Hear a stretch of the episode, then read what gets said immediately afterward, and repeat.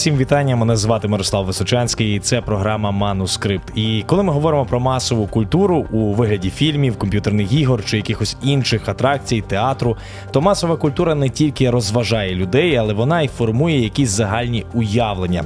І при слові козак в нашій уяві виникає образ такого собі чоловіка з оселедцем на голові в червоних яскравих шароварах, в таких же червоних чоботях, обов'язково вишитій сороці, який має мати як мінімум дві шаблюки і махає ними в різні сторони. Але чи було це насправді саме так? І чи такі наші уявлення є достовірними? Про справжній вигляд козаків ми поговоримо з нашим гостем. Це Дмитро Каднічанський, доцент Львівського університету імені Івана Франка, а також реконструктор курення Печерської сотні Київського реєстрового козацького війська. Вітання вам, пане Дмитро. Вітаю. Про те, як виглядали козаки, збереглося дуже багато різних картин, гравюр. Але напевно одна з найбільш популярних це картина козака Мамая. В 19 столітті її мали ну напевно всі і знатні колекціонери, і звичайні селяни в себе вдома мали теж картину козака Мамая. Він сидить в такій східній позі, в нього шаровари, зазвичай це червоні, зелені або сині. В нього червоні чоботи, в нього є вишита сорочка, і грає він на бандурі, і обов'язково має бути оселедець. Отакий образ образ козака. І оцей козак Мамай, ми його собі його так уявляємо. Але коли ми дивимося на те, як реконструктори показують нам козаків в той чи інший період, ну вони зовсім відрізняються від тої картинки козака Мамая, яку ми бачили або звикли бачити. Тоді Мамаї вони нам трошечки брешуть. Можливо, Мамаї вони є е, більш такою ну, народною творчістю, ілюстрацією того козака, того образу, чи все-таки там є якась історична достовірність? Який козак насправді? Є в нього місце для шароварів вишитої сорочки, чи все-таки нема? Ну, Якщо говорити власне про цей образ, е, ми повинні розуміти, що практично всі мамаї, які дійшли до нашого часу, це є десь друга половина 18-го, ну і дуже багато це 19 століття. Е, відповідно, це той образ, який е, зафіксувався якраз десь в той період е, вже такого, ну, скажімо, занепаду козацтва. І ми повинні розуміти, що історія козацтва це не 10, не 20 років, це під 400.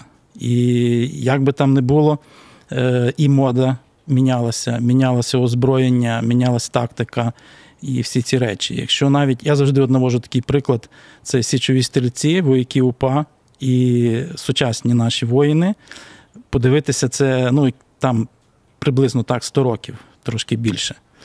Е, кардинально відрізняється все. І однострій, і зброя. Ну, трошечки там е, з Першої світової в другу щось перейшло, але знову ж таки, ну теж було трошки змінено, модернізоване. І те саме з козацтвом. І от за нашими версіями на 17 століття козаки носили, могли носити три типи штанів: це угорські, вузькі такі, ну, майже як лосіни. Ем, всі вони робилися з сукна, ну, ширші, трошки так звані гачі. І, власне, ми вважаємо, що вони потім переросли в так звані шаровари, тому що термін Е, в документах з'являється тільки в кінці 17 століття. Ну, це не означає, що не вживали це і раніше, нема документів, які підтверджують. Але чітко є згадки в документах на кінець 17 століття про шаровари у козаків. І чомусь побутує така думка, що шаровари до нас прийшли від турків. Але в турків вони з'явились теж в кінці 17-18, бо вони запозичені були в персів. А на часи Хмельниччини вони носили вузькі штани. І це видно на їхніх Е, гравюрах, їхніх картинах.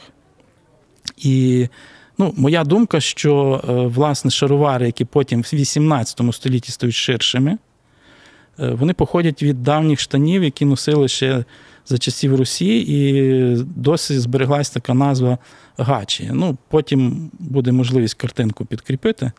Власне, ми знайшли крій, як вони шиються, і цілком зручні. В чому їхня особливість шаровар правильних це те, що вони е, біля гомілки вони вузькі, а стегно і е, вище, так звана матня, вона дуже широка. І це дуже зручно. Е, червоні шаровари ну, не зустрічаються в описах, і слід сказати, що тканина фарбована була дуже дорога. І, Відповідно, це могла носити якась там ну, старшина якась багата шляхта. Як правило, червоний колір він був характерний для жупанів, е, доломанів, е, могли бути шлики на шапках. На шароварах рідко, практично згадок нема. Класичні кольори це чорний, синій, зелений, коричневий, е, ну, таких кольорів. Тобто шаровари були. Вони були не весь період, не тільки вони, носилися інші типи поясного одягу, і вони не завжди були такі широкі. Тобто вони ширші стають вже в 18 столітті. Стосовно вишиванки, вважаємо, що була, але теж треба пам'ятати дуже важливий момент, що техніка вишивання хрестиком приходить до українців в середині 19 століття. А до того вишивалося дуже багатьма техніками різними. І тому вишиванки хрестиком козаки не носили. Нитки були дорогі, тому вишивали дуже вузенькі взори, тільки от вздовж е, розрізу, могли на манжетах вузенькі, і, як правило, одним кольором. Це була або гладь, або мережка, або якісь інші е, техніки. І ми не маємо жодної сорочки, вишитої на 17 століття, тому ми не можемо робити реконструкцію.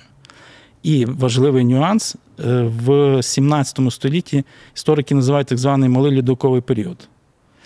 Е, було трошки холодніше. І фактично сорочка це була нижня білизна. І виходити в одній сорочці за ворота це було дуже непристойно. непристойно. Відповідно, поверх більшість часу носився жупан, доломан, свитка, якийсь верхній одяг. І відповідно того взору не було видно. Неодмінним атрибутом козака у масовій культурі є чуб оселедець. І кажуть, що є така ніби легенда, традиції, що козаки носили чубу обов'язково на лівій стороні, бо волосся мало скидувати нечисту силу. А після смерті козака за цей чуб Бог мав витягнути з пекла і врятувати.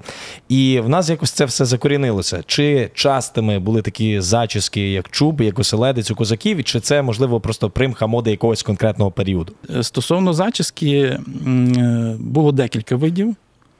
Е, дуже традиційна, популярна це був власне оселедець, але він знову ж таки не такий, особливо на 17 століття, як його малюють описують потім в 19-му і пізніше в 20-му, що його відрощували такий довгий, що його замотували за одне вухо, потім за друге, і він ще мав там стирчати. Е, до речі, подібна річ там говориться і про вуса. Е, насправді, оселедець на 17 століття він був короткий. Це вибривався тут такий вузенький пад, ну, залишався. І він сюди сходив так до середини чола. Е, тобто він був недовгий. Е, другий тип зачіски це був підказанок, теж такий досить популярний. І ну, є ніби версія, що е, теж і в художній літературі зустрічається, що оселедець це ознака запорожця, а інші зачіски це городові козаки. Ну, це трошки невірно, бо. Е, ну, можливо, десь там на початках, може так. Але якщо ми беремо Хмельниччину, то Запорозька Січ була складова частина держави Хмельницького, і реєстровці сьогодні були в реєстрі, завтра не змушені були з реєстру вийти, бо ну, ситуації Зборівський договір, там, так, потім Білоцерківський теж не дуже вигідний, коли реєстр зменшувався, і е, ну, частина козаків там йшла на Січ щоб не піти назад в селяни. так? І, Тобто це була така міграція. Сьогодні я городовий, завтра я вже запорожець, або навпаки. І тому такого чіткого доказів, такого чіткого поділу, що запорожець чимось відрізнявся чи по одягу, чи по зачисті, чи по зброї, ну не зовсім вірно, саме на Хмельниччину. У кожного реконструктора є своя легенда, і має бути така своя легенда. Ваша легенда починається такими словами: я народився у 1615 році, походжу з дрібної малоземельної православної волинської шляхти, гербу ястребок, тобто шляхтич. І якщо копнути глибоко в історію козацтва, Сагайдачний шляхтич, Хмельницький шляхтич, Виговський шляхтич, Ярема Вишневецький, не Ярема, ну Ярема Вишневецький шляхтич, само собою, Дмитро Байда Вишневецький, який заснував першу Січ Запорозьку, князь взагалі. І в нашій уяві чомусь ще, можливо, з якихось там радянських часів, що козак це селянин, якого ображали, який втікав від панщини, від кріпацтва, на січ, шукаючи свободи. Але всі відомі нам козаки, ну більшість з них шляхтичі. То хто ж були козаки? Це був стан шляхтичів православних воїнів, чи все-таки втікачі селяни? Ну, е, добре ви підмітили, що з радянських часів іде оцей, можна, я думаю, назвати міф, е, чи, можливо, навіть не міф, а своєрідна брехня, що козацтво це біглі селяни, які там десь втекли і згуртувалися і так далі.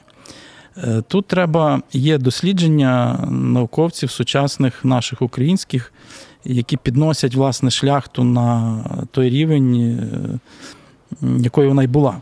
І тут треба трошки дивитися в е, попередні століття, тобто ще в давньоруський час, е, коли е, власне військова еліта, яка формувала дружину князівську і загальну, і удільних князів, це були бояри, ну, звісно, різних рівнів. Якщо ми візьмемо аналогію з Європою, то це там барон, граф, герцог, ну, герцог якби найвищий перед королем. Ось В нас е, були бояри теж різних рівнів, різного статку. Е, одні мали невеличкий шматочок землі, інші багато земель, і вони, власне, потім і набули статусу цих князів вже за часів Речі Посполитої. І вони формували військову еліту Русі. І коли е, Польща приходить сюди, Литва захоплюють землі, ми стаємо частинкою цих двох держав, потім вони об'єднуються після Люблінської унії у Річ Посполиту. І е, наша е, русинська українська еліта стає перед проблемою довести, що я шляхтич. І ті, хто був багатший, мав статки, гроші, він міг наняти собі Герольда, який напише йому е, герб, намалює там і так далі. Напише легенду цього герба, доведе, що він е, напише рудовід і так далі. А ті дрібні бояри, які фактично майже або не мали взагалі землі і служили постійно війську своїх е, сюзеренів, або мали мало землі, або в моєму варіанті, коли в нас два сина, відповідно, молодший лишається при батьках, а тої землі не вистачає для того, щоб на двох її розділити. Ось, І мені якби не дуже хочеться займатися господаркою, мене там цікавить військова справа, походи, якісь е, пригоди і так далі. Тому я йду якби до війська князя Корецького, там служу е, в легкій кіноті. Ну і е, не буду, бо немає часу розповідати повністю. Але стається прикрий випадок, і мені потрібно втікати десь на Січ, і потім я потрапляю вже в Київський реєстровий полк. Так от, власне, оця шляхта, оці бояри, які не могли довести, що вони шляхта, вони змушені були стати селянами. І тому вони втікали туди на низи, там формували оці ватаги для того, щоб захищати прикордоння. Це якби один з напрямків е, створення козацтва. Другий це так звані уходники. Уходи, про які писав відомий наш письменник Андрій Чайковський, його твір на уходах. Е, ну і, звісно, селяни також. Тобто, це не можна сказати, що тільки якийсь один варіант. Тобто, це був комплексний, були якісь місцеві там жителі, які жили теж долучалися. Е, але оця така, власне, верхівка правляча козацька, вона була сформована, власне, шляхти з тих бояр. Є таке прислів'я береженого Бог береже, а козака шабля. Шабля це неодмінний атрибут сучасного, сучасного підкреслюю, образа козака, і краще в тому образі, коли є дві шаблі. Він ними так хвацько махає в різні сторони, і при цьому без сорочки має обов'язково бути. Ну, якщо ви візьмете в гуглі, загуглите, вам одразу такого козака вибиває, показує. Але чи насправді воювали козаки так часто шаблею? І чи бували випадки, що вони воювали дійсно без сорочки в бій йшли? Треба розуміти, що історія козацтва, я про це вже говорив. Це не один рік, не 10, не 20. Це велика епоха, і зброя міняється. Міняється тактика. Якщо ми говоримо конкретно про середину 17 століття, то, хоча на початку 17-го часи Сайдачно е, практично майже було те саме, ну трошки зброя модифікується. В більшості козаки це є стріляюча піхота. Причому піхота комплексна, тому що в Європі на той час піхота ділилась на два типи: це мушкетери і пікінери. В козаків не було такого поділу. Тобто вони, е, е, кожен з них мав ще й списа, і вони вміло володіли і вогнепальною зброєю, і списом. І дуже вміло вони е, через відсутність цього поділу, коли, наприклад, там мушкетери не можуть перезарядити, встигнути, то пікінери їх прикривають. Ну і навпаки. То козаки дуже вміло воювали табором. Купали шанці, окопувались, польові фортифікації. Це дуже вміло вони вміли все робити. І звісно, що основна зброя козака, логічно, це мушкет. Аркібуза, самопал, Це в нас рушниця. аркебуза. Це аркібуза, бо в неї своєрідний приклад. Е, Мушкет трошки більший, трошки важчий. Оцей зразок важить е, 5 кг. Мушкет важив десь до 7. Ось. А це у нас? Карабін це є кавалерійська тема, або, е, наприклад, прапороносець. Е, Ну, це зброя мого старшого сина, який е, був джурою. Зараз мав би вже бути реєстровцем, але ковід і повномасштабне вторгнення трошки нам плани змінило. Бо половина курення нашого воює, решта волонтерить, і тому часу на такі речі немає. Ось то він спочатку був барабанщиком, потім прапороносцем, е, і його готували до обслуги гармати. Маємо реконструкцію гармати польової. Відповідно, там довгого мушкета не потрібно, треба якусь коротшу зброю, зручнішу. Ну, як в сучасному війську, та, так само. Е, Принцип той не змінився. Е, То, власне, основна зброя вогнепальна. Але козаки ще й були так званою драгунською піхотою, тобто вони могли спокійно сідати на коней і воювати на кінно, пересуватися на поле бою, кінно спішуватися, як класичні драгуни.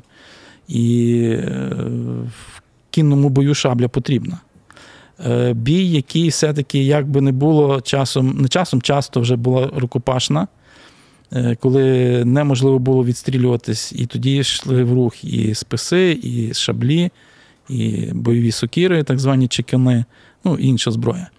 Е, Тому е, шаблею треба було вміти володіти. Це цікава, унікальна зброя. І простий повсталий селянин не носив шаблі, тому що він просто не вмів нею користуватися. Це довгий процес навчання, фехтування, володіння зброєю. І шабля фактично була, можна так сказати, статусною зброєю, яка показувала, що ти людина війни, ти професійний військовий. Шляхтич, козак, а козаки вони власне позиціонували себе як люди війни, як окремий стан, і постійно вони боролися за визнання себе на рівні е, шляхти як військового стану. Е, Тому шабля в козака повинна бути, але вона одна, і вона має бути обов'язково в піхвах. Вони кріпляться до пояса, і шабля зберігається е, в цьому чохлі, який називається піхви.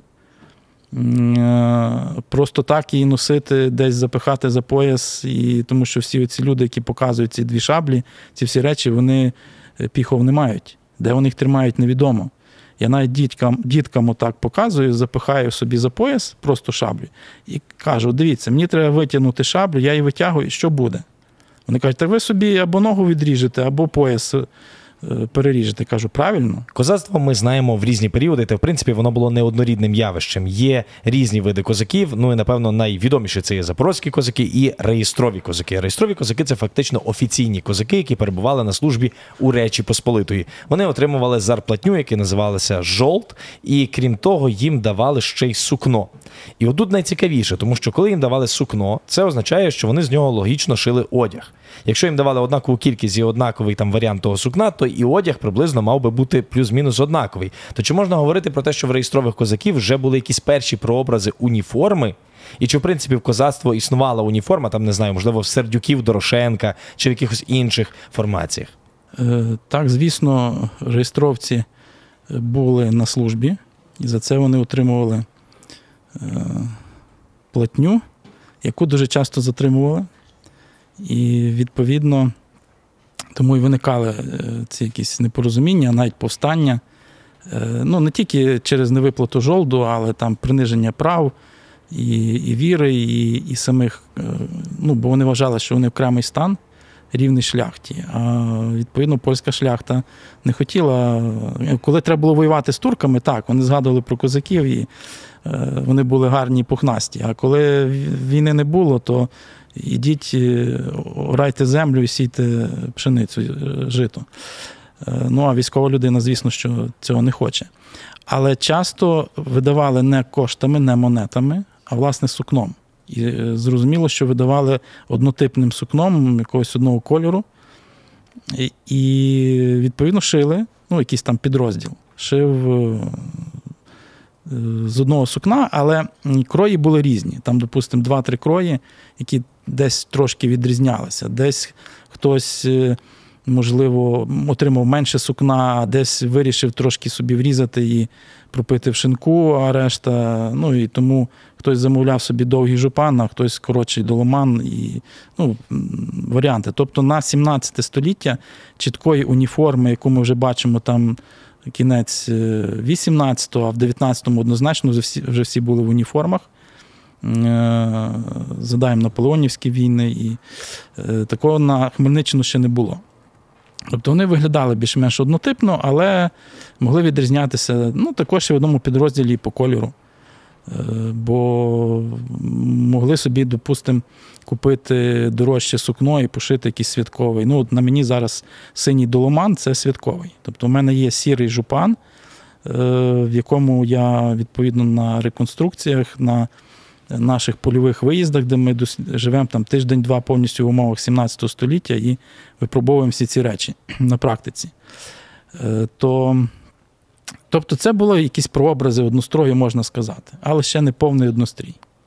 Ми, як завжди, в нашій програмі трошечки залучаємо штучного інтелекту. Сьогодні теж не є винятком, і ми запитали чат GPT, щоб він себе уявив полковником часів Хмельниччини Іваном Богуном. Як би Іван Богун відповів на таке запитання: які речі обов'язково мав носити полковник часів Хмельниччини, щоб підкреслити свій статус? І нам штучний інтелект відповів наступним чином. Полковник часів Хмельниччини, як і кожен інший козак-гетьманський офіцер, повинен був носити козацьку одежу, яка відзначалася багатими прикрасами та різноманітними символами. Основними елементами його гардеробу були козацька шапка трескунець, красиво вишиваний халат, пояс червонець, який служив не тільки як частина одягу, але й знаряддя для захисту, а також різноманітні прикраси, такі як підвіски, браслети і кільця. Важливо було, щоб одяг полковника відзначав його соціальний статус та підкреслював його роль у козацькому війську. Так відповів нам штучний інтелект. Штучний інтелект відповідав, напевно, на основі тої інформації, яку він знайшов собі десь там в інтернеті, генеруючи її. Чи так було насправді, і як можна було відрізнити полковника, наприклад, від е, того ж сотника чи від звичайного реєстрового козака? Відрізнявся полковник, перш за все, символом влади це пірнач. Е, якщо у гетьмана це була булава, е, ну, існує така ну, можливо, не зовсім правильна, може зовсім неправильна. Ми не можемо е, остаточно стверджувати, що Бускові носив її за поясом. Ну, це незручно. Е, джерел не дійшло як? Можливо, був окремий якийсь чохол, можливо, за ним хтось носив його футлярі, він його е, або носив сумці на поясі. Ось. Але до розкопок Свєшнікова, наприклад, ніхто не знав, що ложку в чохлі козаки носили, ну, ложку носили в чохлі. Ніби за халявою чобота, але Е, повірте мені, я б не хотів їсти ложку, яка в чоботі там. А носила ось в таких чохлах. Тому, можливо, і Пірнач теж мав якийсь своєрідний чохол, але це був символ влади, власне, полковника. Міг відрізнятися він багатшим е, жупаном, тобто, е, наприклад, шовковим. Незвичайне сукно, якесь там сірого, білого кольору, коричневого. Це були традиційні кольори немальованого сукна від кольору вівці, яке було Вовна така і цей. Вже мальоване сукно, зелене, червоне, воно було дорожче. Тобто, ну, скоріше, сотник е, носив там все-таки сукняний, але якийсь кольоровий, червоний, наприклад. Але підбитий шовком. Тобто, от в мене, наприклад, ці закавраші, вони шовкові. Це шовку. Е, на жупані бойовому в мене звичайна домоткана тканина. Кольорова, але домоткана. Е, міг носити е, пір'я чаплі, наприклад, на шапці, е, які кріпилися такою своєрідною брошкою з якимось дорогоцінним камінням. Перстень. Перстень шляхетський. Ну, за прикладом, от у мене перстень, де герб якраз яструбець. До речі, якщо я не помиляюсь, Богун якраз був гербу яструбець. Можливо, ну так щось мені на пам'ять спадає. Треба перевірити, але мені здається, що власне теж він мав цей герб. Ну, можливо, ще якісь прикраси такі, ну, але браслети, якісь там окремі. Е, Могла бути тканина ще більш багатша з якимось так вишивкою, здобою. Зокрема, згадується, що робилася вишивка золотою ниткою або срібною. Е, верхнього одягу жупанів, інших. Е, тобто рівень полковника, думаю, вже дозволяв мати більш багатший одяг, і це відповідно його вирізняло. Ну і зброя. Зброя могла бути оздобленою, більш якіснішою, зокрема шабля. Е, Могли бути, наприклад, ну, коротший карабін, оздоблений кісткою, різьбою. Це дорожче, відповідно, тобто відрізнялися. Але не так, як це штучний інтелект. Згенерував. Однозначно, так. Ми сьогодні спілкувалися про те, як виглядали справжні українські козаки всередині 17 століття в період Хмельниччини. Спілкувалися з нашим гостем. Це Дмитро Каднічанський, доцент Львівського університету імені Івана Франка, а також реконструктор курення Печерської сотні Київського реєстрового козацького полку. Ви обов'язково дивіться інші наші відео на нашому ютуб каналі. Підписуйтеся, ставте вподобайки і пишіть свої враження в коментарях.